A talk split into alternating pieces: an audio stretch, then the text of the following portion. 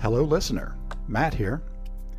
Support Ben, read his ramblings, or find further notes on this show at securityzed.com, spelled S E C U R I T Y Z E D.com.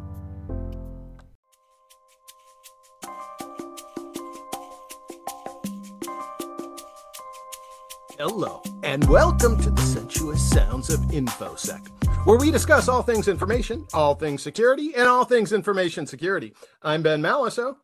And I'm Matt Snoddy. And I'm Robin Cabe. Yay! Robin is back. Robin is with us. It's good to see you, Robin. Hi, it's good to see you too. She was reluctant to rejoin the show. Um, and then I told her the topic, and she said, fuck yeah. Cool, cool. Yeah, she's. uh Is she in, in going to be able to speak informed about this? Is she? Uh, I'm, I'm, I'm, I'm, I'm curious whether I should say what we're talking about today. I was, but, but I was going to say, is she a gamer girl? I I identify as a gamer girl, Okay. but I will honestly say I don't game a lot. I haven't ever been like a hardcore gamer, but I have my favorites. Um, and oddly, I follow a bunch of Irish gamers that stream on Twitch and YouTube, and that's that's how I relate to gaming. A- And Oh, she she she regularly cleans my clock on Age of Empires. Oh, cool. Yeah, yeah, it's pretty badass. Yeah. Well, good. Yeah, in case any other uh, Air Force Academy alumni want to go up against my military strategy, you know, hit me up. It's not even her strategy that's good; it's her tactics. Because Oh. she is so patient on the clickety click bullshit. It just Mm. it's so annoying. I just I don't I cannot I do not have the patience for it. Yeah, Uh, those of us with formal military training are too much of warmongers. We need that uh, that hit of a dopamine too quickly. We, we, we can't wait wait it out. Exactly, exactly. Um, but yes, today's to this week's topic is gaming, and um, I'd like to talk about gaming in general, but also again the specific information security aspects of gaming. Um, Matt, as soon as I brought up the topic, you gave me again one of your patented walls of text um, with a bunch of uh, security related aspects. Uh, go ahead, why don't you lead with one?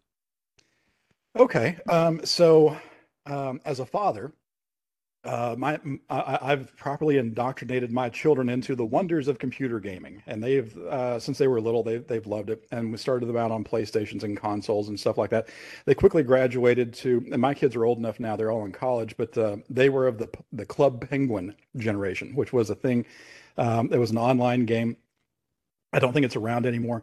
And then they moved on to like Wizard 101, but the big one nowadays, and I have a Sorry, sorry. Club Club Penguin is like an MMORPG, but more of an experience, like like Habbo Yeah. Hotel and crap like that. Right, right. Yeah, you make a house and then you walk your penguin around and interact with other penguins. And it was it was all it was a very safe environment for kids because uh, you, you had a limited number of things you could say to people, but you had like quests and all that kind of stuff.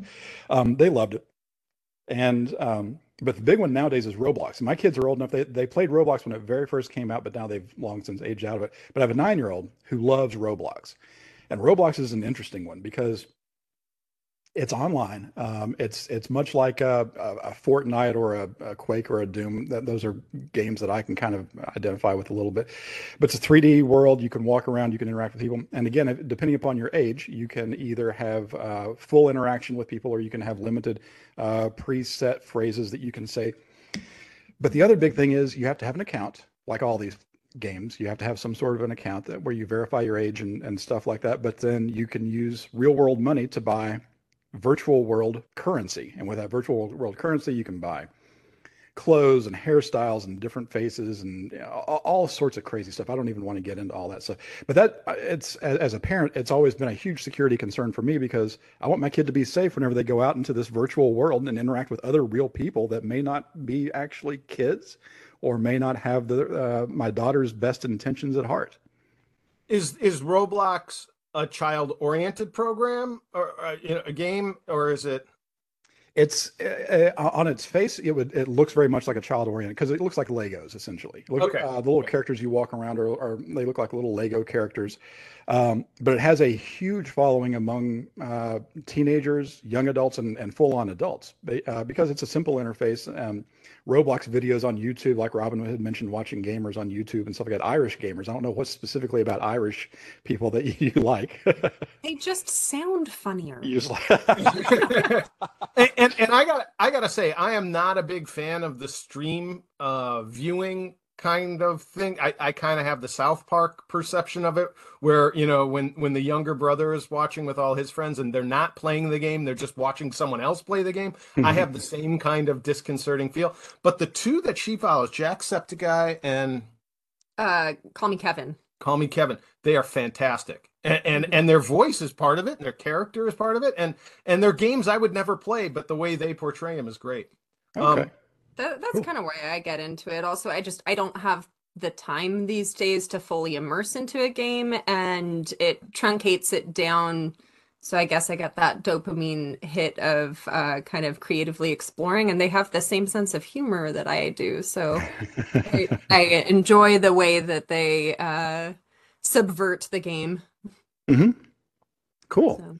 um, Yeah. so, yes. Uh, oh, okay, but yeah, so- streaming's huge. So Roblox sounds kind of like the exact opposite of a Fortnite, which is kind of designed for adult consumption, but has been co-opted by kids. It sounds like Roblox Right. is the opposite, where it was designed Yeah. for kids, and there's a, a a significant segment of players who are adults, right? Yeah, yeah, and and in fact, adults can create. It reminds me a lot of the old Doom and Quake modding scene. You can create your own games uh, with all the, um, uh, the the the trappings of, of of game levels and stuff like that. And so yeah, adults do that all the time, and then they subsequently you know make it open. Other people get onto their games, play the games, stream the games, record and put them on YouTube and all that kind of stuff. So yeah, it's a it's uh, ha- having seen it grown up from my original from, from my older kids when they were very young and how it used to be then and how it is now it's uh, it's it's such a different experience. It's gotten so much bigger. It's it's huge. I mean people are doing advertising like companies will do real world advertising in in in game in the virtual games. You can go to places that are being advertised by you know coca-cola mcdonald's uh, you know other podcasts for instance and stuff like that. So yeah it's a neat uh, interesting world but it's also scary as a parent because there's no Okay. guardrails See, now I got to ask, other than your kids uh, running up your credit card bill buying Yeah. new hairstyles for their stupid little Roblox characters, uh, what's your concern? What is the fear? What's the threat? What's the risk? So always with the, you know, any, anytime you're online, there's always the the biggest number one concern is is there going to be inappropriate content for the kids? Um, and in a in a in a, a virtual world where there are no guardrails, where there's nobody policing or or, or uh, uh, uh, kind of watching all this stuff, yeah, things like that can happen. Especially if you have the option to do the um, uh, the vocal uh, microphone where you can actually hear other people talking and and not just seeing text bubbles uh, pop up on your screen. So there's always that concern, uh, the inappropriate content, but also, um, uh, you know, yeah, like you said, the, the, the using the real world money to buy virtual currency. There's always the the option. Thankfully, I don't have my credit card on file with this company because there are horror stories about kids buying ten thousand dollars worth of you know giant swords and you know houses and stuff like that. Uh, fortunately, that hasn't happened yet, but that is a, a security concern.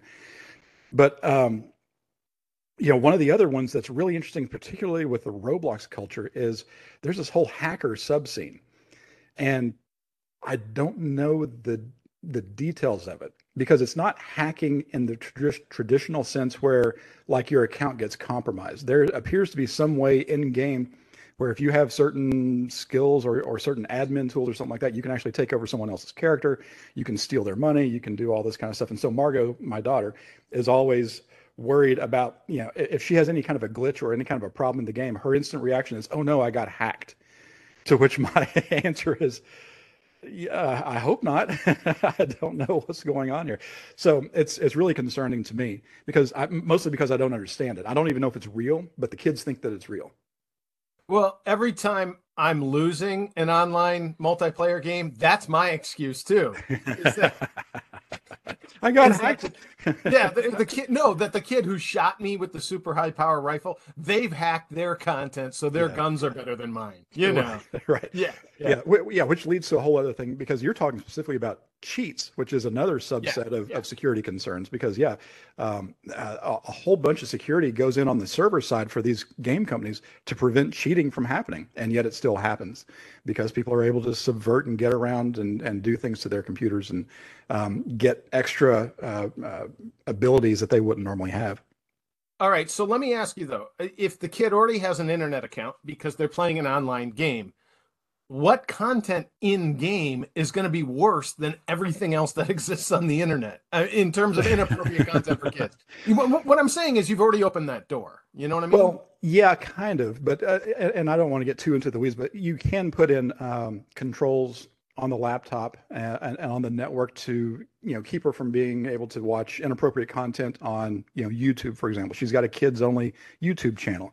Um, she doesn't have the ability to go to adult only websites on that laptop. Do you use a net nanny or something like that? Yeah, yeah, we've got something built into our firewall that that prevents um, that that type of activity. So so we, we we can put in all that kind of stuff, but then if you allow Roblox, for instance, or any other game, stuff that's inside the game is not filtered necessarily because those filters work for websites or for certain uh, applications but not for what's going on inside the application and in fact you know gamers you know and game companies realize this because they usually put that uh, uh, disclaimer at the beginning of any game.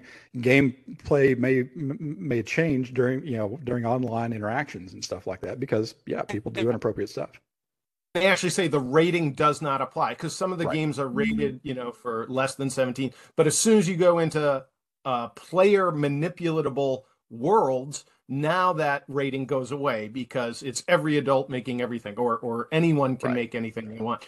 I, I'm familiar with Fallout 76 where you can build your own village. And I remember the guy building a giant tower of cock and balls. And, and it, was, it, was, a glorious monument uh, to uh, uh, yeah. But uh, but okay, so I can understand that, and and and I do like what you said is the game has made it uh, to where you can put a restriction on child interactions where it's only menu driven and then the menu of responses is somewhat limited. But that still doesn't stop another player from drawing something on a wall if right. they have that ability yeah yeah and that way the communication can go beyond just the kid oriented stuff. Right right and in fact there there are uh, specific games within roblox that are for instance horror themed so you know once you're inside roblox uh, you can go to another game of which there are thousands out there um, that might have something really scary. Like for instance, you know, the one that the, the one that I always think of with the kids these days is Slender Man. That's a mm-hmm. you know urban legend type thing, uh, which wasn't around when we were kids. It would have scared the bejesus out of me if it was. But these kids, they, that, that started as a creepy pasta yeah, in uh, yeah. one of the chans, didn't it? Yeah, yeah, yeah. yeah. And and and it's taken on a life of its own, and it's become its own thing and so yeah uh, but but you know it is tr- truly terrifying. In fact there are real world cases where people have died because of slender man. Not not that slender man came to life but you know other kids basically you know duping you know uh, uh, their friends they scared them to death. Dun, dun, dun. stuff like that. So anyway so that is one type of security concern. Okay all right but so again i, I gotta kind of ask mm-hmm somebody writes something terrible on the wall or somebody does a horror game are you truly concerned for your nine-year-old safety? You've raised several kids now and they've gone through this. Yeah. At some point did you say you know it's images on a screen it's bits and pixels there's only so much harm it's actually going to do? Well yeah yeah. So um but of course, you, as I'm sure that you're aware, you know, with with younger kids, they don't always see that that is what the distinction is. That something that's virtual isn't real, and it can lead to stuff like actual nightmares or actual anxiety or or real world, you know, physiological problems, which we have had to deal with on a couple of occasions with some of our kids. So there, there there's a little bit of that um, in terms of of like actual security, like worrying about losing my money or having my credit card attack, uh, hacked or uh, having my password compromised. This is pretty low on that scale, but it's still a concern. Okay. All right. Um, com, com, I, I have to say this, and I don't have kids, so it's unfair of me to make this this judgment. But I would say, compared to the real world, I'd much rather have the kids staring at scary stuff and maybe having some nightmares on the computer, as opposed to interacting with adults in the real world. And, yeah, right. and, and I say that, you know, I, am reminded of one of the horror writers, Peter Straub, uh, who grew up in the same hometown I did.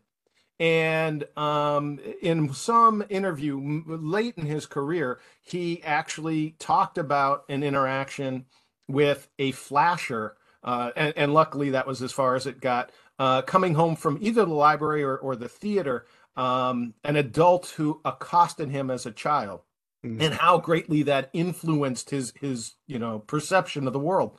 Um, uh, and, and how it influenced some of his horror writing actually um, so again that's a real world interaction which i would be a lot more concerned with than somebody sitting and, and you know saying nasty things on a screen yeah yeah yeah absolutely yeah physical interaction in the real world definitely trumps anything virtual on yeah. the computer so well the the thing about because i'm I'm thinking about like when I was growing up, uh, there wasn't really much online gaming uh, that I was exposed to, like Yahoo games, but um like my parents would let me go to the mall by myself when I was like maybe 11 or 12. Mm-hmm. And I mm-hmm. think about the experiences that I might have had there. Fortunately, nothing really bad, but um you've got like different pros and cons because there's also kind of built-in moderators. If you drop your kid off at the movie theater, there are adults there that are kind of keeping an eye on things, making sure that, you know, the facility is running smoothly. But um yeah, so you can trust that there's a certain amount of good actors out there kind of moderating the content, but you also can't control that random factor that is present in online gaming as well. So yeah, yeah, yeah. Moderators can only do so much. They can only see so much, and they can only react to so much. Um, and and I would imagine that the moderators in any in any online game are probably deluged with uh, things being reported, and you have to kind of triage. Okay, which which of these are really bad, and which of these aren't. Um, and you kind of have to ignore it because there's just too many of them to to respond to necessarily.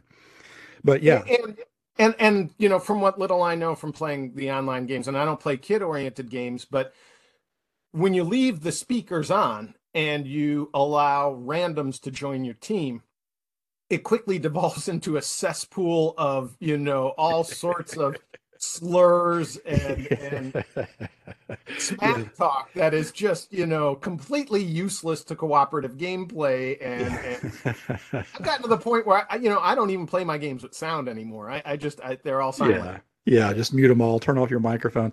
Yeah, I've I've had some very limited interaction. So yeah, moving on to like adult type games. Yeah, that's definitely something that's that that appears. Yeah, you'll hear every curse word, every racial slur, every everything that you can be called in the book over those voice channels on those uh, you know modern warfares and stuff like that. Okay, I just have to throw this anecdote in there because I know my father would enjoy and appreciate hearing this, and he's one of our three listeners. Um, last year, there was a, a, professional athlete, I think a basketball player, who got um, uh, taken to task publicly for using um, a uh, anti-Semitic slur during gameplay.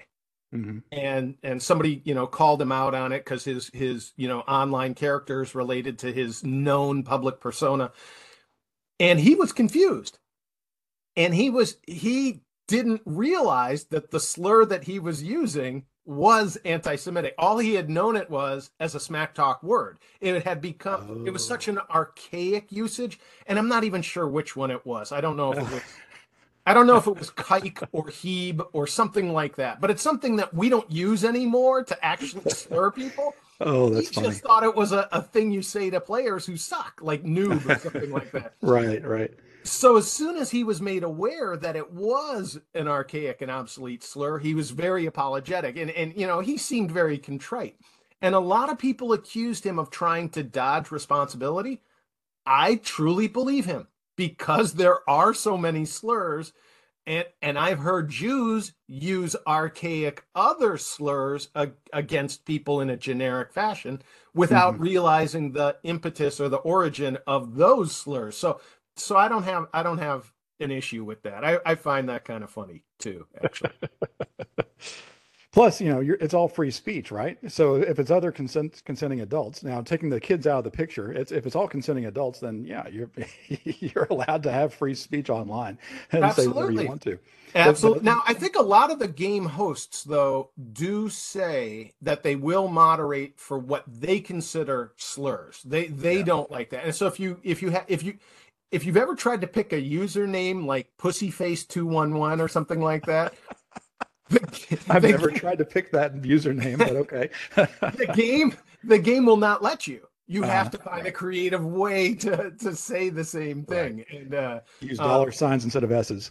Exactly, exactly.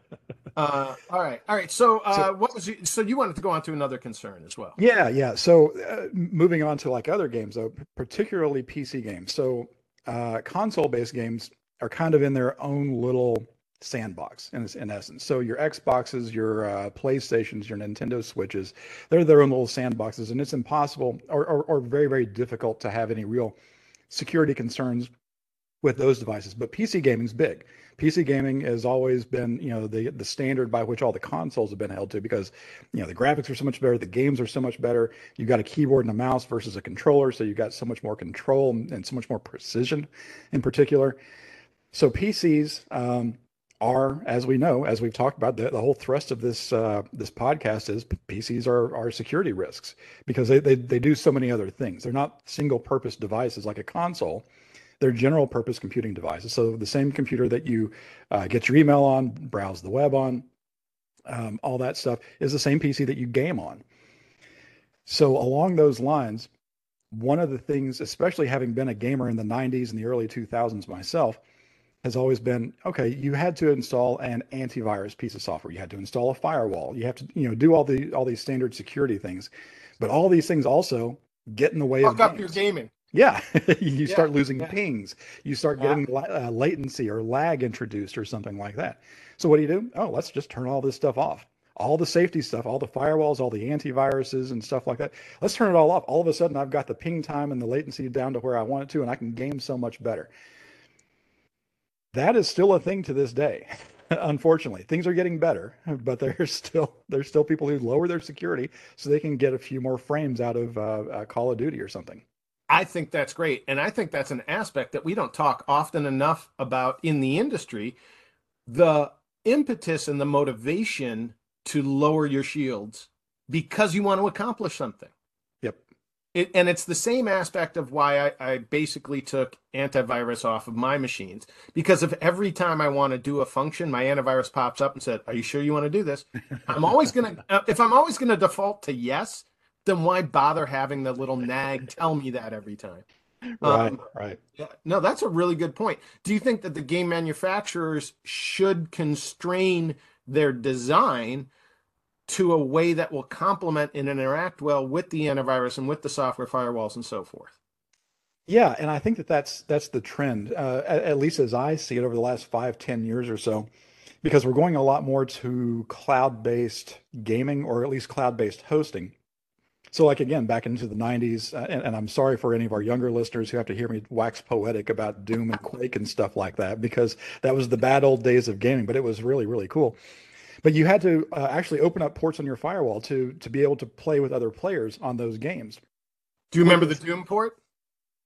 The Doom what? The Doom port, the port for the Doom service? N- no. What, what Six six. Oh, course, because John Carmack has a sense of humor. Yep.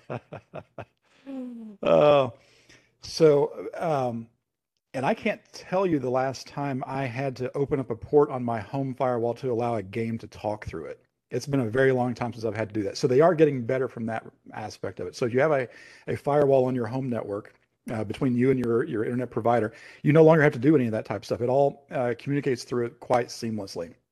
But back in the bad old days, you had to do stuff like that. Um, and then regarding things like antiviruses and stuff like that, I think they're becoming a lot more aware. The, both the antivirus companies and the gaming companies are becoming more aware of their interactions with each other. And um, again, back in the bad old days, stuff like Norton or McAfee would just eat up RAM and CPU because it was always running in the background. And it doesn't seem to do that as much anymore, just in, in general. But in particular, I think that when um, th- there's some sort of detection mode that when a game's running, they lower their their shields a little bit, but not don't turn them completely off. And so again, I haven't seen that become an issue a, uh, recently with any of the games that I've been doing recently. Your mileage may vary. There may be other stories out there of, of, of, horror stories with, of interactions. I would also probably believe that mods to games, because they're unregulated and not coming from the developers, are also a great vector for malware too. Yes. Hey kids, yeah. download this super weapon. Oh, and by the way, here's a little package inside there. You know. right, right. So yeah, the social engineering aspect of it is uh, that's never going to go away. Yeah, yeah. Oh, you want the? I mean, whether it's the latest Justin Bieber single or it's the latest uh, BFG 9000 for your for your Doom. Um, yeah. Now they are getting better about having official channel releases for stuff like that. So you can go to an in an in-game store, for instance, to get those those officially released or sanctioned uh, upgrades, weapons, and map levels, and all that kind of stuff. But again, back in the bad old days, yeah, you had to go to a website, a, a sketchy website that had Comic Sans as the main font, and and download a zip file that may or may not actually be what you you, you wanted it to be. All right, so now you've been talking a lot about PC gaming. Wouldn't this be a uh, an endorsement of the consoles because as limited as the consoles are, that limitation constrains the ability to introduce dangerous content. Um, it, it's necessarily a single box that's separate and distinct, and and and hopefully contained within, even though it's on your home network. Yeah, yeah, I think that that says a lot um, on on the good side for the security of, of consoles. Now that being said, of course, that also doesn't eliminate the whole thing of you still need an online account to get onto a console. you know, even Nintendo, which is the most innocuous. Now I'm a Nintendo guy. We have a Nintendo house. All of my kids have Nintendo accounts, but still, if you buy a brand new Switch or even like an older Wii or a Wii U, you had to have a uh, Nintendo account to get into the the console itself. So so I, am sure I'm sure there's probably some way to play it as a guest or something like that, but you get none of the games, none of the you know you can't download patches and updates and of course stuff like that. But the the point being the account becomes the point of failure, the, or the or, or the security risk uh, with the with the consoles, because I know PlayStation and Xbox also require you to have accounts to be able to download content and you know get online and all that kind of stuff. So, so. No, go, I, I, I, was just going to bring up, you know, the security risk is, is moved off of attacking the hardware um, and moved on to the social engineering of attacking the account. Agreed. And and I think one of the other aspects that that you wanted to discuss, something that you brought up, uh, was the separation of local play the divestment of local play. And now it's all this hosted content. And we and, and, it's not just gaming. We've seen that same thing with office productivity software with uh, office 365 now all being you know a web app as opposed to being something that you get as a bunch of disks and install locally. Um, and, and and that's a financial risk. It you know it's hard to call that security but the game makers the content creators they're removing our ability to own a thing as legacy media and now they're making us rent it in perpetuity. Right right. Now in, uh, on the good side of that i will say you know again having been a nintendo player for for a long time when i bought a new switch and i signed in with my account it immediately said oh these are all the games you've bought and and just check the boxes that you want to download to this new switch. So from a convenience aspect it's great but again, how much how much convenience are you willing to give up, or, or, how much security are you willing to give up for convenience? Yeah, and it's great. We're a PlayStation house, and and uh, there is that aspect where once you purchase something for your digital library, you can port it to any other PlayStation as long as that PlayStation is uh, backwards compatible with with the game that you bought. Um, but this brings me to the next aspect I want to talk about: PS5, for instance, the the new generation PlayStation. Um, uh, do not. And I'm okay. and, and I'm hard to get. To, what's that? I was going to say they're hard to get, aren't they? They are, and and I can't tell if this was intentional by Sony or if Sony just had some supply chain issues or if Sony didn't realize the scale of the demand. I don't really know what the story is, but as you said, there's there's very limited supply, and it has kept the prices artificially high, and it has created an aftermarket for scalping uh, PlayStations. Mm. And I'm a guy who, when PS3 and PS4 both came out, I was first in line to get them. I was I was an early acquirer. I'm going to wait five years for a fucking PS5. I, I see no need for it. I get plenty of gaming done with the with the consoles I currently have. I think they're overhyped right now. I don't really see it as the next step that everyone keeps talking about. But the thing that I found really especially interesting is they're selling digital only versions of that platform for a hundred bucks less than the console that comes with a drive, with a disk drive. Oh, interesting. Okay, yeah. so so you for for a hundred bucks in savings, you don't have a hard drive. Well, you, I, am not sure if it's not a hard drive. It's no disk drive, so you can't. Like if I was oh, to oh, buy, oh, okay, okay. You know, like if I have a disc for a game that can work in the PS5, I can put it in at any PS5. What they're saying is no, no disk drive. This thing's only to access your library. You can download it to local to play it, but you you can only like your account driven thing. Like you were saying, I have gotcha. to log in yeah. with my account. Yeah. Yeah, so so it doesn't have the ability to read physical media anymore. Correct. So if you go to your Correct. to your GameStop and buy the buy the game, you can't play it. Interesting. Yeah, yeah. And again, I think that's pushing us towards a rental society as opposed to an ownership right, because uh, yeah, right now there, the, I, I think that the vast majority of the games on the consoles are they, they, they follow the traditional model of you you pay once and you have the game in perpetuity, but there's an awful lot of games, and I'm thinking mostly of like uh, iPhone and Android games that are subscription based where yeah you pay by the week or by the month if you want to keep playing it or pay to play you know you have to buy the the the, the 500 gold coins to keep playing it or something like that. That's a distinction that's been been pretty pretty solid between the iphone uh, smartphone gaming and the console gaming for for a long time but i wonder if, uh, over the years uh, going into the future how that's going to to mesh because there's a lot of money to be had had there and, and I think what the games have been doing, the console games have been doing, is okay, you own the game, but if you want online play, like multiplayer or DLC or whatever, mm-hmm. Now you do have to do the subscription thing. And the way PlayStation does it, you have to be a member of PlayStation Plus, which is 30 bucks for three months.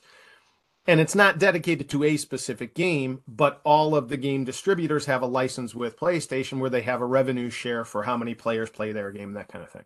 Um, and then the other one is micropayments, you know, buying the mm-hmm. hats and the, the shoes and the hair and the whatever.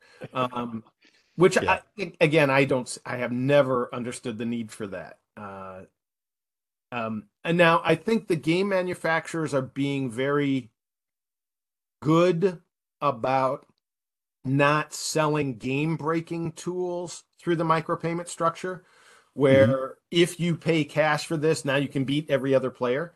Mm, yeah. Because i think that turns players off and i think there were a couple games that tried that and and people left those in droves yeah it's not pay to play it's it's pay to win so if you want to beat this boss the only way you're going to beat this boss is to have the one gun that costs you uh, five dollars and 99 cents or something like that correct correct yeah. Mm-hmm. So, do you see? Have you? Let me just ask you, being a PlayStation house, I haven't had a PlayStation since the PlayStation One, which obviously wasn't it wasn't online and was a very long time ago. But as a PlayStation player, do you, do you see security concerns in any aspect of your gaming with that console? The social engineering aspect. Okay. I mean, uh, you know, uh, as much as I turned and I, I turned off the sound and muted the the audio and the chat, they're still messaging and you know on a weekly basis i will get you know spam messaging through the playstation hey click this link to get free gaming tokens or what you know all, all the really? simple stupid bull yeah and okay. I, I can't believe anyone's dumb enough to do it but again i'm an adult and i'm a jaded adult so i don't know if those things actually work i mean i guess it's right. possible you know well you should try it out one day and see if you actually get the 500 coins and then report back. This reminds me of uh, like when I was a kid and uh, the flash games online kind of yes. started to become a thing. Mm-hmm. And there were a couple websites, I don't even remember the names, where my brother New and I used to play games. Yeah, yeah. What? Newgrounds. Newgrounds was a good one. oh, I, I don't even know, but um, I remember my brother was playing it one day. He just comes running into the room. He goes, Robin, you won't believe this, but it turns out I'm really good at these games and I've won a bunch of iPhone or iPad. No, what was it? iPods. iPods. Oh no. Oh And- no, he believed it. I said, "Oh no." And I went in and he had been playing the advertisements that it's like, you know, get a Oh, bullseye and you're gonna win an iPod and uh oh, he had like 20 windows open where he he'd won and I was like. but he, he was Oh. very young. He he's a lot younger than I am. The nice part about those scams, though, is they want your bank account information, your credit card, and the kids who are getting scammed ain't got that, so they're wasting the scammers' time more than anything else, which I think is wonderful. Yeah. Yeah. Yeah, I, I do keep my wallet up at night just in case my daughter gets a wild hair up her butt and decides to go looking for my credit card information because someone online asked her about, you know, oh, all, all I need is a credit card number.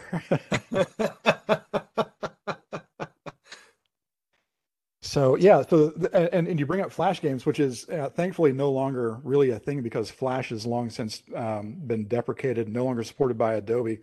But but the reason that it's no longer around is because it had major major security concerns, and Adobe finally said "We're- done with Flash because there's so many security concerns. We got to get rid of it. Well, guess what? Then all of the Flash games go away too. And there were some really really good Flash games out there, but uh, oh well, it's gone. Yeah, we had uh, Andy Hartzell on the show uh, a few Oh, yeah. episodes back, and and that's he kind of got started making those flash games, and and uh, I think with the limited technology that the that that constrained the developers to, they had to be more creative, and Yeah, those yeah. games were more engaging than some of the really good looking high tech games that exist now that are just crap. Yeah. Right, right. Yeah. Yeah. yeah, I always go back to the Atari 2600. There were some fantastic games in the Atari 2600. How much RAM did that have? Like 8K. of RAM? I mean, but you could you could fit a whole lot of you know Space Invaders, Missile Command, Centipede into into those games, and and they were yeah super duper fun. So yeah, and they were engaging. Oh, Yeah. I mean, the the number of hours I played on Missile Command is insane. Yeah, yeah, yeah. Oh, so so other security concerns. I mean, Um, I mean, beyond, the, the the biggest one I think will always be social engineering. Anytime you get other people interacting with other people online, you can put up as many moderators and as many uh, guardrails as, as as you think you need. But as long as people can talk to each other, there's always going to be someone trying to scam someone. So I think that's always going to be the, the biggest one. But uh, you know, what else do you have regarding gaming? Um, I, I kind of want to talk about, and, and I think you mentioned this in your wall of text too, uh, uh, the DRM and DRM free movement. Mm, Um, uh, for those of our listeners, uh, uh, digital rights management, uh, sometimes off, often called information rights management or enterprise rights management, are the idea that you can put some internal controls, access controls onto files or data that follow that that file or that data wherever it goes. And it's the way that it used to be the encryption on the DVDs, that kind of thing, or um, the way that they started with games. I always found kind of novel, and I, I liked this and respected it you would get a book when you bought a game because it came in a box and it had actual stuff inside the box as Yep. well as the disc. And that book was your DRM key because five minutes into the game, it would say, go to page 93, look at the bottom left corner, and uh, type in the third word in the last sentence. That was that was pretty that was a pretty cool low tech way of ensuring that someone had bought a licensed copy, right? Yep. Yeah. And do do you remember? Um, again, getting nostalgic here and going back to the 80s and 90s, but those those manuals were printed in a light blue ink. So that was hard to photocopy them. Yes, you could not Yeah. photocopy them because that's what kids they learned that really quickly. Also, didn't matter how big the book was. All you had to do is go to the library, spend 30 cents, and you could photocopy the entire book, and then your friend could play it as well. Not that we were ever thieves, right, Matt? We never. Uh, No, no, never. I No. don't recall ever th- stealing No. anything. anything, never. Now I did Um, legitimate backups of my own software that I sometimes So- misplaced. so the modern incarnation of DRM is, is much more cryptographically based. Um, it you know it, it's you have to uh, type in the license key that kind of thing, or it's integral into the thing and it calls back to home and registers itself. Um, you have to have an online connection before you can play the game. You can't play locally until you've registered online. Um, uh, platforms such as GOG and uh, Steam have promoted themselves as being DRM free, meaning once you buy the license for the game from that distributor, now you can install that game on any device you have as long as you are logged into your GOG or Steam account. Yep. I think it's a, a little disingenuous to call that DRM free. All it means is your account is now the DRM. and that's well, just recognizing your license on the device. I, I, I, do have a small bit of experience with GOG, which stands for Good Old Games. Uh, so the old nine, uh, 80s and 90s games that are still really, really good games. Um, and I was introduced to it because a friend of mine said, "Oh, you can still play um, X-wing." Which was the, the old 1990s LucasArts game that was a, a, an actual X-wing simulator, and it was amazing. And I had it on my 386, and um, it, it, was great. I still have the discs for it. Don't have the DRM because I, I long since lost the mail. I still have the discs, but um, GOG had it available for five ninety nine or something like that, and it was DRM free.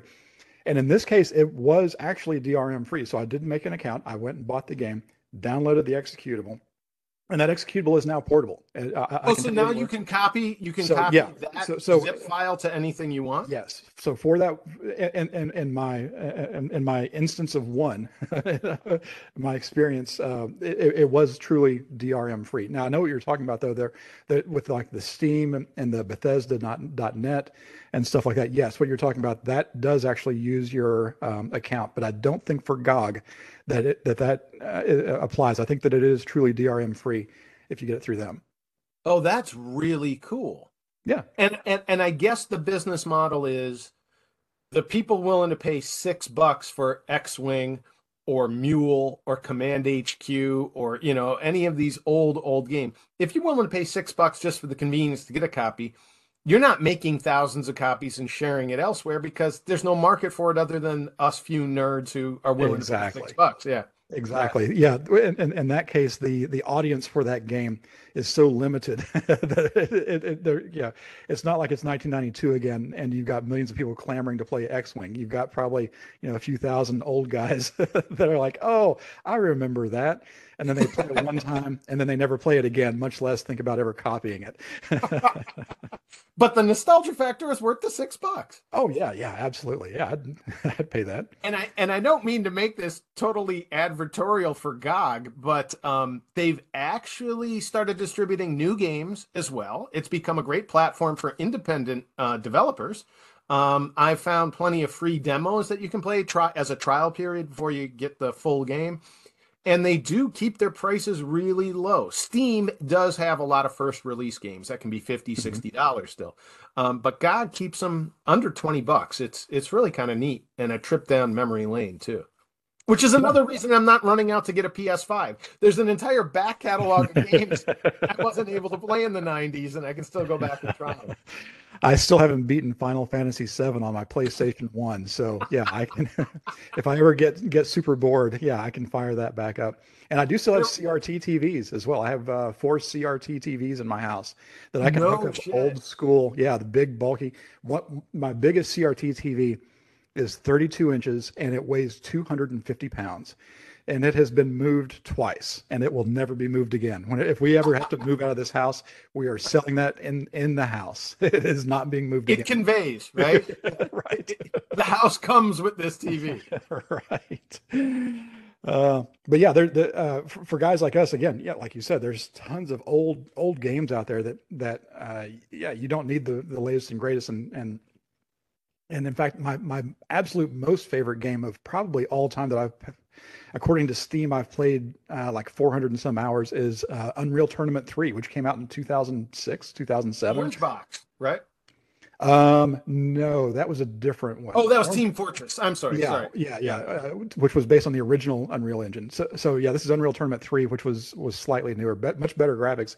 Still plays great, and I I was just playing it this past weekend. Uh, it, it's it's become almost a casual game for me because I played it so much. But I can just fire it up, play a game for five minutes, and then log off and be done with it. But um, awesome. back to back to the DRM thing though yeah, Steam does. Uh, there, there is a side effect of, of the way Steam distributes games, which is that, uh, and, and Nintendo and PlayStation as well, which is that if you download the game, it will number one verify that your files, that your game files are correct, and I assume it does this through something, some kind of hash or something like that. So it's comparing the hash that's on the server, and says, okay, if the hashes hashes match, you have a valid copy of the game. Um, but it also automates patching and updating which is great if you ask me from a security standpoint because if they do discover any kind of a security flaw it's automatically installed. You're, it's not like the old days where you had to go again go to some comic sans website and download the patch. Um, it's automatically downloaded and installed. At startup it realizes you need this patch. And, and i love the little thing on steam when you when you bring the game up before you launch it it says you've played this game 643 hours. Would you recommend yeah. this game to others? no. Oh, no, this thing just ate 643 hours of my life. I would not recommend it. Oh, I'd recommend yeah. crack cocaine before I recommended this game. yeah, it's what, what's even sadder though is when you go through your Steam library, and of course everybody's got a Steam library that's like 50 games, and you go to those games that you downloaded and you look at it and it's like you played this game 10 minutes gosh, I bought this game 10 years ago and that's all I ever played of it. Gosh, it, thanks Steam for reminding me how much of a, of a, mistake I made with this $70 game. I watched the intro screen and, you know, uh, the, uh, the opening cutscene and, and that was it, you know. I'm really glad to hear that this is a ubiquitous experience. oh my gosh. Yeah. Steam is, and, and this has nothing to do with security, and I'm going off on a tangent here, but Steam offers the best bundles yeah. of, of games where if you go and you say, Oh, I want to, uh, just this weekend, I was finding out about the new Modern Warfare, Call of Duty Modern Warfare. I've never played a Call of Duty game ever once in my life. And I'm like, okay, I don't need the latest and greatest Modern Warfare 2, which is a $70 game. But maybe I would like to play an older version of Modern Warfare just to see if I like it because it's cheaper and I don't care about the glitzy graphics and stuff like that. Steam immediately comes up and says, "Oh, we've got a bundle of every version of Modern Warfare available for you for $800." If I wanted to pay and, it's not just Modern Warfare, it's like all it, was literally 80 80 games, but it was a bundle and I, and I which I, is only 10 bucks a game if you right. think about it. Yeah. The, yeah. The, the, funny part was I did not dismiss it out of hand. I actually went through that list and legitimately thought to myself, is there $800 worth of gaming here that I would actually play? Because, yeah, all of a sudden my library is going to have 80 more games in it, but I might actually play some of these. all right, see, good. I'm really glad you just brought this up because that was the topic I wanted to get into, but strictly as a bitch session and not as and not as a security aspect. Modern Warfare 2. And and uh, and I want to say this is like Modern Warfare 2 next or something like that because there was already a Modern Warfare 2. And and that was one of the few games that I would play with my uh, local gamer group back in Vegas because it had multiplayer split screen. We'd go over to somebody's mm-hmm. house, we'd order a couple of pizzas, get some beer, and play for 4 hours yelling at each other and looking at one giant big screen TV, probably a 250 pound CRT. and we could play against each other, split screen, and it was awesome. Yeah. And it was it was very much a social uh, event, and it, it was it was a communal experience. There are so few split screen games available today for local play. Yeah. You know, split screen, you can do it online. If, and Robin and I have tried to do this. If Robin's sitting in another room we can play Battlefield Bad Company.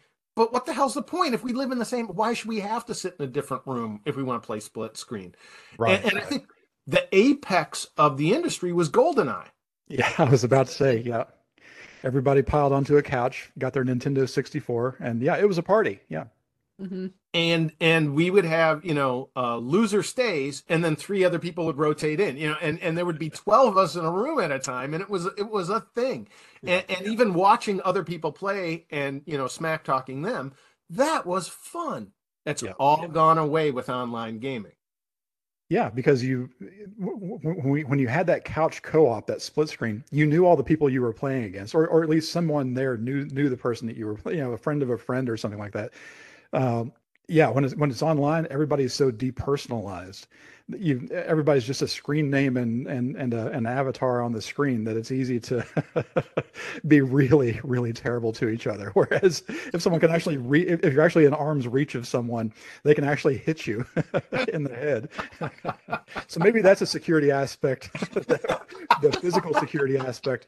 at least you don't get hit in the head or or or, or have a beard chucked at you when you screw up. We're divorced from physical threats, I guess. Okay, it's the game makers keeping us safe in that regard. Yeah, right, um, right. but but I've gone out and I've tried to find split screen titles, mm-hmm. and mm-hmm. uh, I don't know if the new Modern Warfare incarnation even has that aspect. Um, but we've we've downloaded and played about 10, 20 of them on PlayStation. They're mediocre compared right. to the other experiences, simply because the developers aren't putting effort into them the way they did.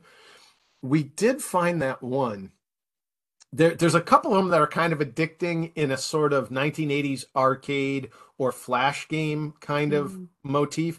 There's like this cooking game that's kind of like kitchen management and burger time and uh, and it is true split screen where you know one of us on the top one of us on the bottom of the screen and we're playing on each other's screen that was fun and addicting for a little while but then it gets super frustrating and you stop you know yeah.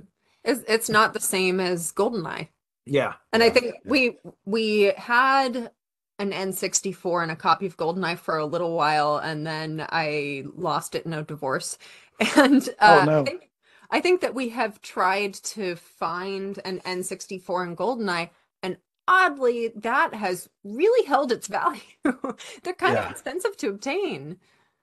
The, the, one of the interesting things about the pandemic is um, because I, I, I follow the retro gaming community quite a bit because I love old games but yeah, um, the, the the pandemic caused the retro gaming uh, physical media and the consoles to just skyrocket in value because everybody all of a sudden was in their homes and they had nothing to do, no nowhere to go. So people started playing old games again. And yeah, uh, old Nintendo 64s, old PlayStation ones, old Ataris hundreds of dollars. And and the games even a, a game that has not new in box has been marked up and had stickers put on it and some kid has got their snot all over it and stuff like that. Those games are still yeah every bit as expensive as they were the day that they were released. Yep. Now yep. Uh, um, completely aside to all that again being a nintendo house get yourself a switch. They do have GoldenEye on, with all the original Nintendo 64, and you can get Nintendo 64 controllers for a Switch and play GoldenEye in the original uh, uh, graphics and all that stuff. No, oh, okay, okay. Awesome. Ben's mouth is, is agape, but so so not not to be too much dad joke punning here. That's game changing. That I, I, I, was I was not aware of this, and we may have to become a, a mixed PlayStation on a Switch household. I'm uh, wow. I'm, a, I'm, a fan of the Switch. Uh, not that I'm not a fan of PlayStations or Xboxes, but um, yeah, they, there, there's a Nintendo um, online again online and i think it's like a, a, a, it's some annual subscription but it gives you access to all the old um, original nintendo nes games uh, nintendo 64 games super nintendo games and GoldenEye is in there because uh, just this weekend I uh, and all the games are there. So like uh, you know all the old Tecmo Bowls, Ninja Gaiden, Mario Brothers, um, any uh, j- just about any title. And and on top of that, it's got the old Sega Genesis games because now Sega is a part of Nintendo. So if you want to play Altered Beast or Golden Axe or something like that, all the original graphics. Uh, and and you can either play it with a new Nintendo controller, you know, that comes with the Switch, or you can actually go get a controller that is the controller licensed by Nintendo if you want to play with the original Nintendo 64 weird Y-shaped controller, you can do that.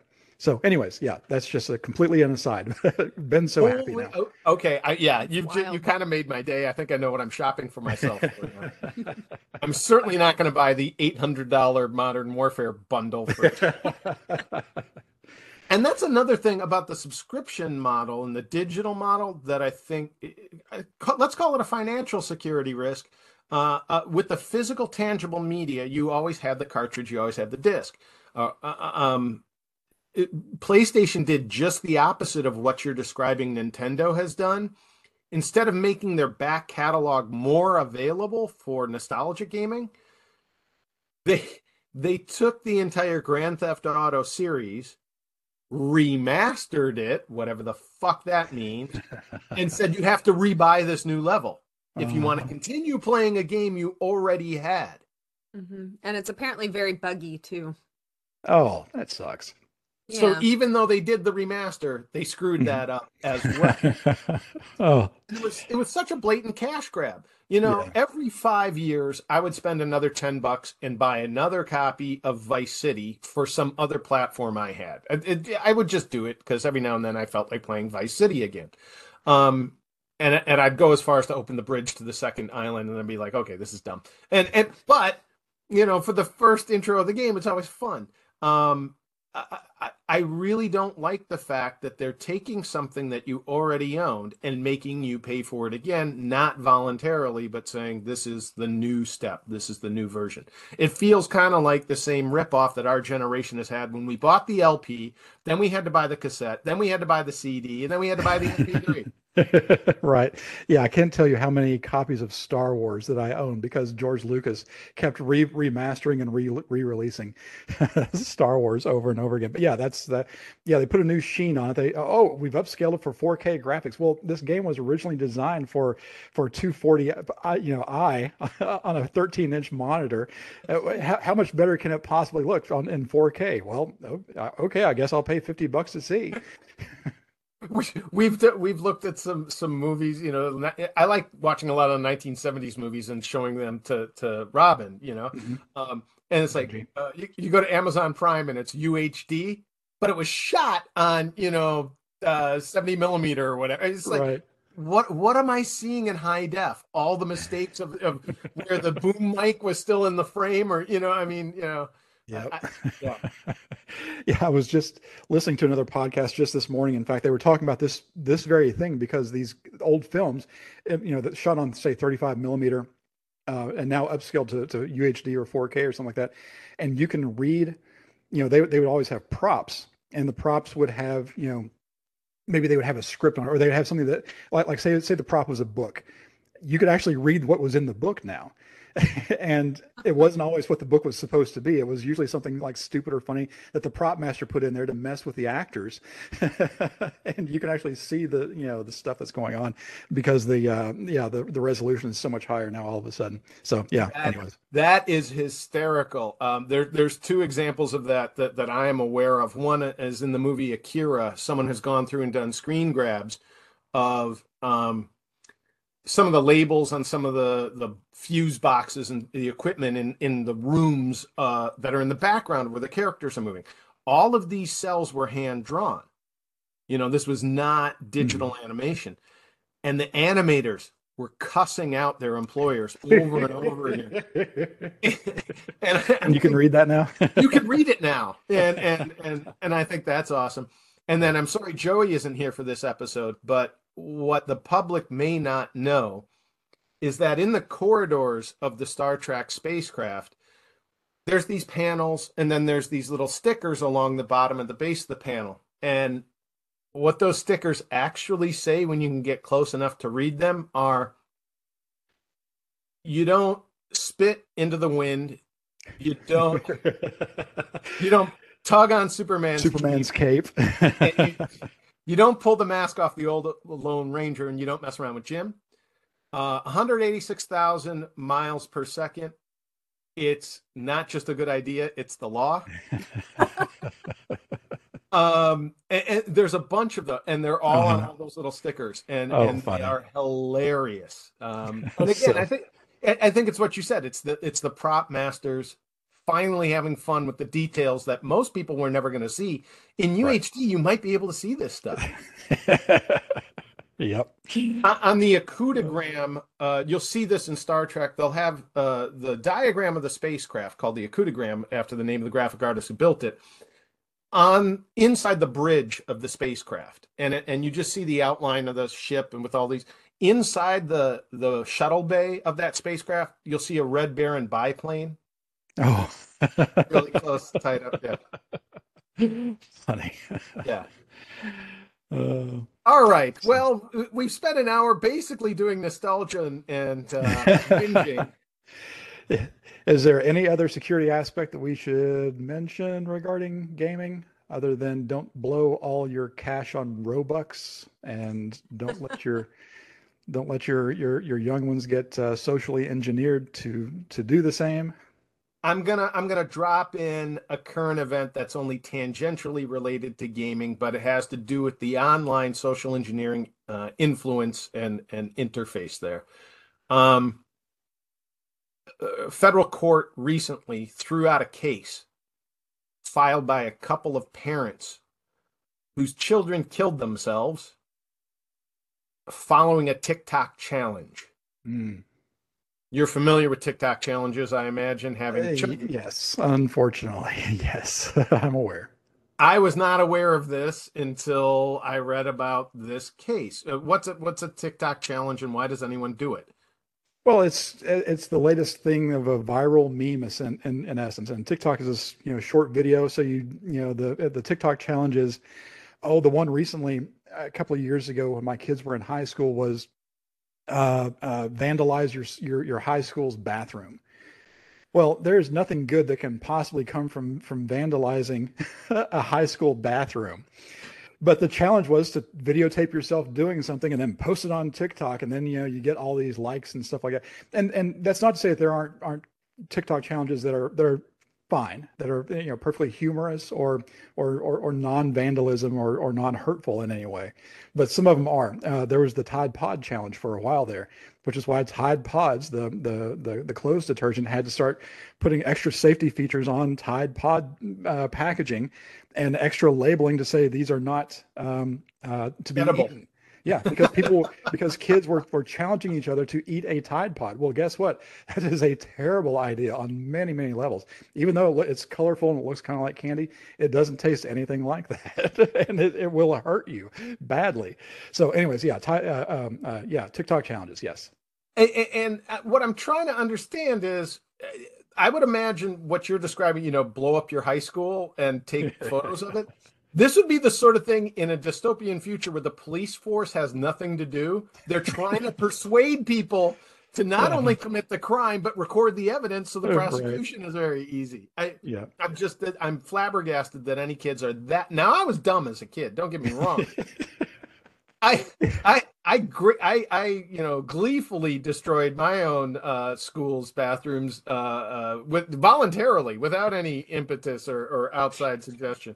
Um, but uh, uh, these kids were following a challenge of uh, the blackout challenge. I was about Uh, to say, is this the holding your breath TikTok challenge, or, or or it was something along those lines where it was breath, you know, not being able to breathe or something like that. So yeah, yeah, yeah, it's self strangulation basically, and and the kids ended up hanging themselves, and and and that's horrible. But you know, the parents had a novel claim, and their claim was, uh, yes, TikTok is not responsible for the content creator who posed the challenge, but the parents were saying because the algorithm told the 10 year old kid here are some videos you might like and those blackout challenges were part of that listing. Therefore, TikTok was responsible for promoting that content. Mm. And the federal court has said what all courts have said in, in setting precedents for this an algorithm in and of itself, based on uh, other viewership and your demographic and your prior video, is not editorial content. It is not somebody promoting something specifically for you. Um, it's a it's a it's a shame. I'm Yeah. really I'm more disturbed at parents not being aware this content is out there and monitoring their children's uh, viewing behavior and and their physical behavior.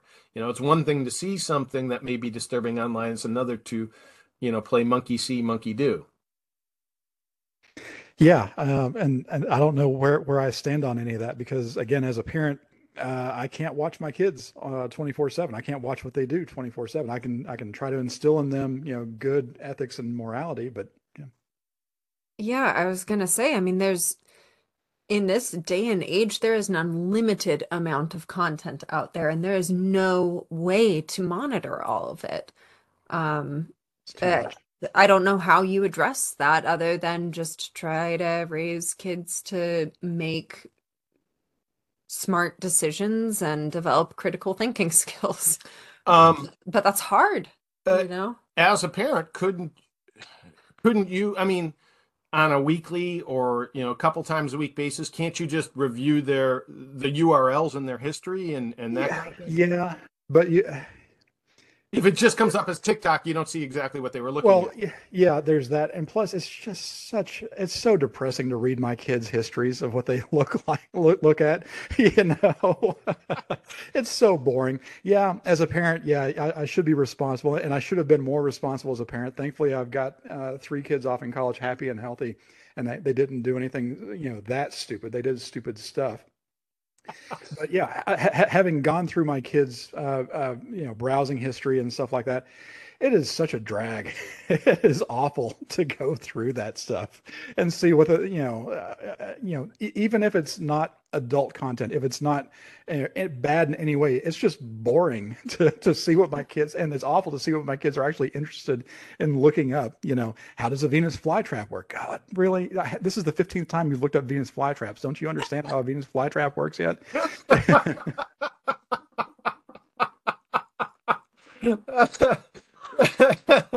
when when I was a junior high teacher, uh, my kids, I would give, I would reward my classes who were doing well with you know 15 minutes of free browsing time at the end of class.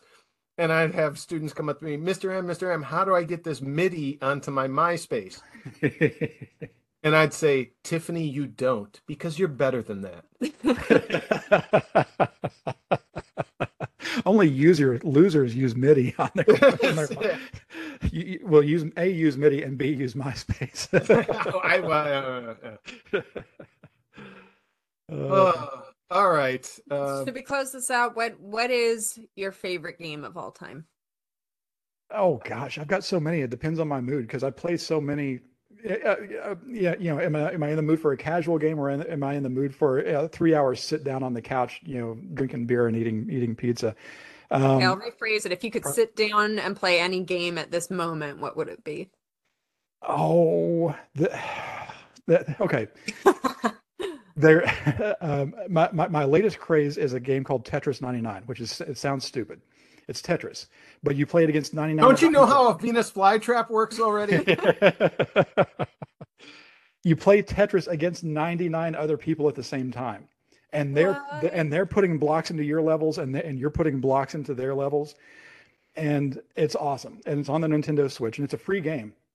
Uh, I paid ten dollars for the upgrade so I can get other levels and stuff like that. But uh, Tetris 99 is one of my big ones. I'm a big pinball player, so um, there's there's a um, uh, gosh I can't remember the name of the company, but they they they put out video pinball stuff.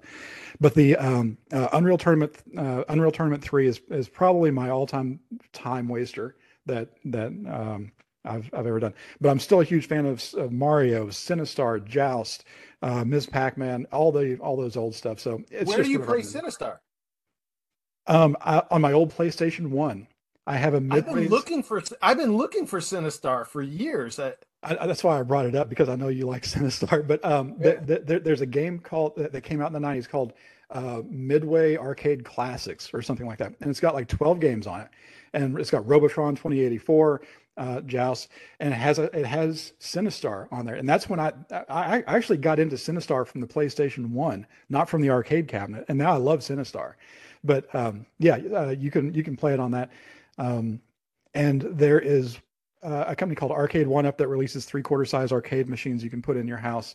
Um, and they have one they, they usually have like 12 games in a cabinet. And uh, one of them is a, is a Mortal Kombat cabinet, but it also has a copy of Sinistar in it. So you can pick Sinistar from the from the menu. Life anyways, goals. Robin Yeah. would not let me have this in my house in, uh, in her house. Uh, Joey has one in his house and it has Sinistar and Gorf, um, uh, Mortal Kombat 1, Mortal Kombat 2, Mortal Kombat 3. So yeah, yeah, th- th- th- there are ways to play it.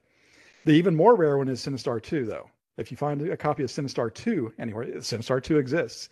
I didn't know there was such a thing. yeah, I have Huh. never found it. Um, but anyways, so yeah, uh, go, go ahead. What, what are your all's games?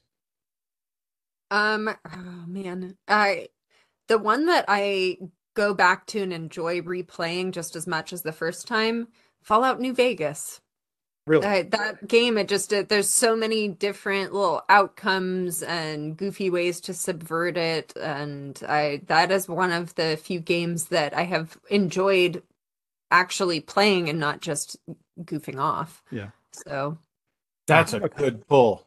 copy. I have a copy on Steam of Fallout 76, which you mentioned earlier, Ben, and I'd never played any of the Fallout games before. And I've it, it's one of those games that I, uh, you know, when it comes up, it says you've played this 15 minutes. I've never got, and and it's a huge game. I know it's uh, it's supposedly really good. You know, I liked Fallout 76 when it first came out. Um, it did something new. It was the first Fallout multiplayer. Hmm. And um, it was really interesting because what they said is there are no human NPCs. The only other humans you're going to interact with will be actual players. Okay, okay. So if there's an NPC, a non a non playable character, it's not a It's human. a robot Yeah, or it's, it's, a it's clearly not. Yeah. Okay. mhm. A- And that was neat because it gave the idea of the desolation in the post apocalyptic world, which gave the feel of the Fallout universe, which I am a big fan of. I'm a huge post apoc nerd. Then they just they kind of threw that to the wayside and they've made they've made it into a cash grab and it's really not as fun anymore. Well, it was so buggy when it first came out because I loved the idea, but um, a lot of people tried to play it, got frustrated by the bugs, and then gave up. So there weren't enough Mhm. players in the online game, so they had to introduce other NPCs to launch quests and stuff like that. So it it was a really neat idea. I think it would be worth them revisiting, but uh, know, I'm sure they'll release a remastered one here in about five years that's 8K upscaled for $75. No, they've gone the route with every other world building game where now they're concentrating on here's your domicile and build this up and you know eh, eh, and we'll sell you the signage of the classic, you know, uh Nuka Cola. It, it it it's just become the same Fortnite crap that all the other games are. Ben mm-hmm. drives me crazy because whenever he has to build a base, it's like the most nonsensical layout. I'm like, just let me get in there and organize. I will build you a fantastic base that will be usable.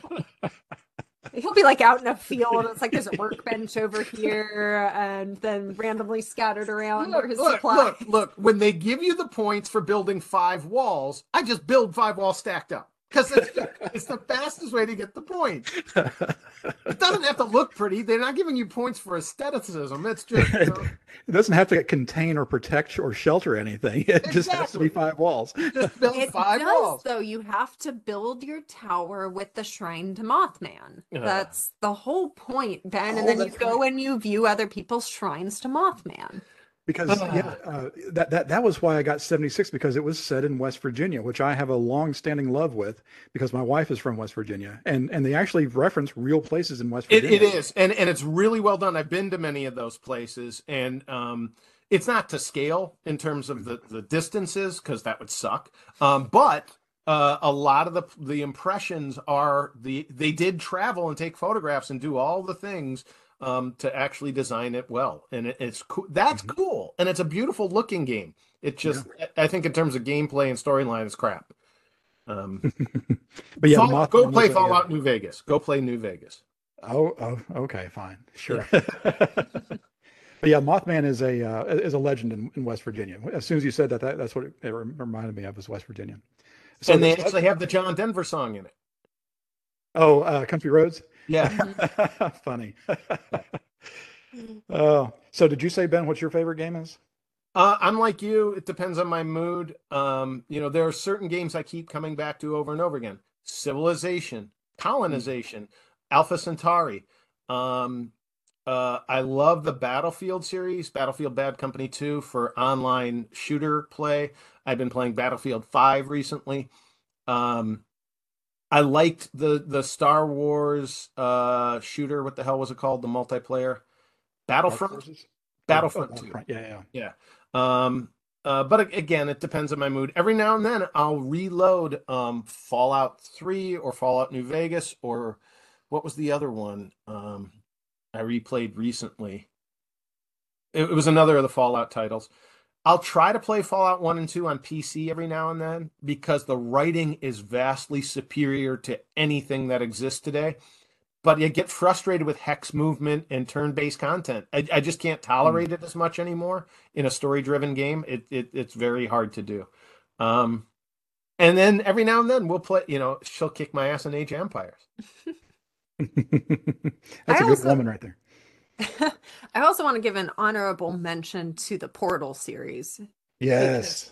As far as games go, that is one that actually changed the way that I think about things. I, I started Mhm. dreaming in Portal and it was um it was interesting. It created like a way to lucid dream that was very cool. Yeah, yeah. Good series. And Portal 2. I, I have both of those, and I actually did play through all the way through on, on Portal 1 and Portal 2.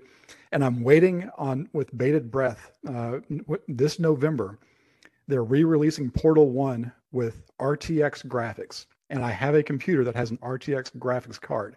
It's like a thousand dollar video card for my computer. Um, and that, that RTX is the ray tracing, and, and it's like su- super duper. So it's the exact same game. It's just got better, more more spit and polish on it with all Remastered. yeah, it's a, it's a remastered version of Portal, and it's a free add-on. So I already own Portal, so it's just a free add-on. So I'm not paying any extra for the for the remastered version of it. But supposedly it's amazing, uh, the, the the visuals in the new and, and the RTX version of, of Portal. But yeah, I love Portal and Portal 2. The uh, uh, oh gosh, Glados, the uh, the the Mhm. antagonist in Portal is so amazing. Uh, You talk about good writing in, in, in Fallout. Portal has some of the best writing and some of the creepiest stuff and, and unintentionally hilarious stuff that goes on in it. The cake is a lie, and a Jonathan Coulton song. Two Jonathan Coulton songs for Portal Oh, that's One, right. and Portal Two. Yeah, Yep. Yep. Uh, in the, uh, cl- uh, was it the closing credits or something like that? That those the Yeah. songs appear in? hmm Yep. Oh, Yeah, the, the storyline is so subtle and minimal, but Mhm. totally gripping. It- Yep. So it's a good game. yeah. Some moments were horrifying, with no jump scares, with no gore. It was just uh, uh, one of those existential dread kind of things. Yep. And, I was about to say dread. all based on the writing. It, Yep. it very, very good, very powerful stuff. Yeah, Yep. agreed. Good call. Good pull on Portal. All right. Right. That- That was um a very tangential episode. But, um, all all things information. Okay, so games are information. It's important information that people need to know. Okay, until next time, I'm Ben Malisow, And I'm Matt Snoddy. And I'm Robin Keith. and we'll catch you again next week for another episode of The Sensuous Sounds of InfoSec.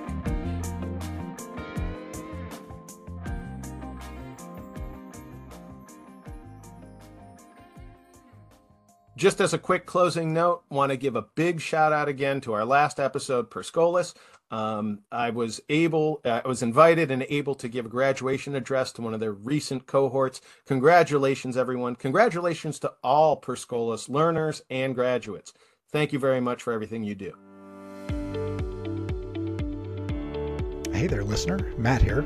If you like listening to Ben, Robin, Raphty, Joey, or myself, please consider supporting us at buymeacoffee.com slash securityzed. Interested in training for CISSP, CCSP, CISM, SSCP, CCSK, boy, that's a lot of letters, or other InfoSec certifications? Go to Ben's website for all his training programs at wannabeacissp.com, and that's spelled W A N N A B E A C I S S P.com. We are on Discord. Engage with us by searching for the channel Wanna Be a CISSP. Feedback or questions on what we discuss? Send a good old fashioned email to ben at benmalisow.com. You may hear a shout out or your feedback on a future show. We're all working professionals in the InfoSec industry, so feel free to link up with us on LinkedIn. Support Raphty's company and test drive their free firewall software called Portmaster, downloadable at their website, safing.io, spelled S A F I N G dot I O. Support Joey's company, Blue Edge Networks, at blueedgenetworks.com and listen to Joey's podcast called Topic of Choice at topicofchoice.com. Join us on Reddit at slash r slash SSOI underscore fans. All opinions expressed in this podcast are personal and for entertainment purposes only. They do not necessarily reflect the opinions of our companies, affiliates, employers, guests, or even each other. No advice given here should be followed without consulting with a professional for any specific InfoSec situation you may experience.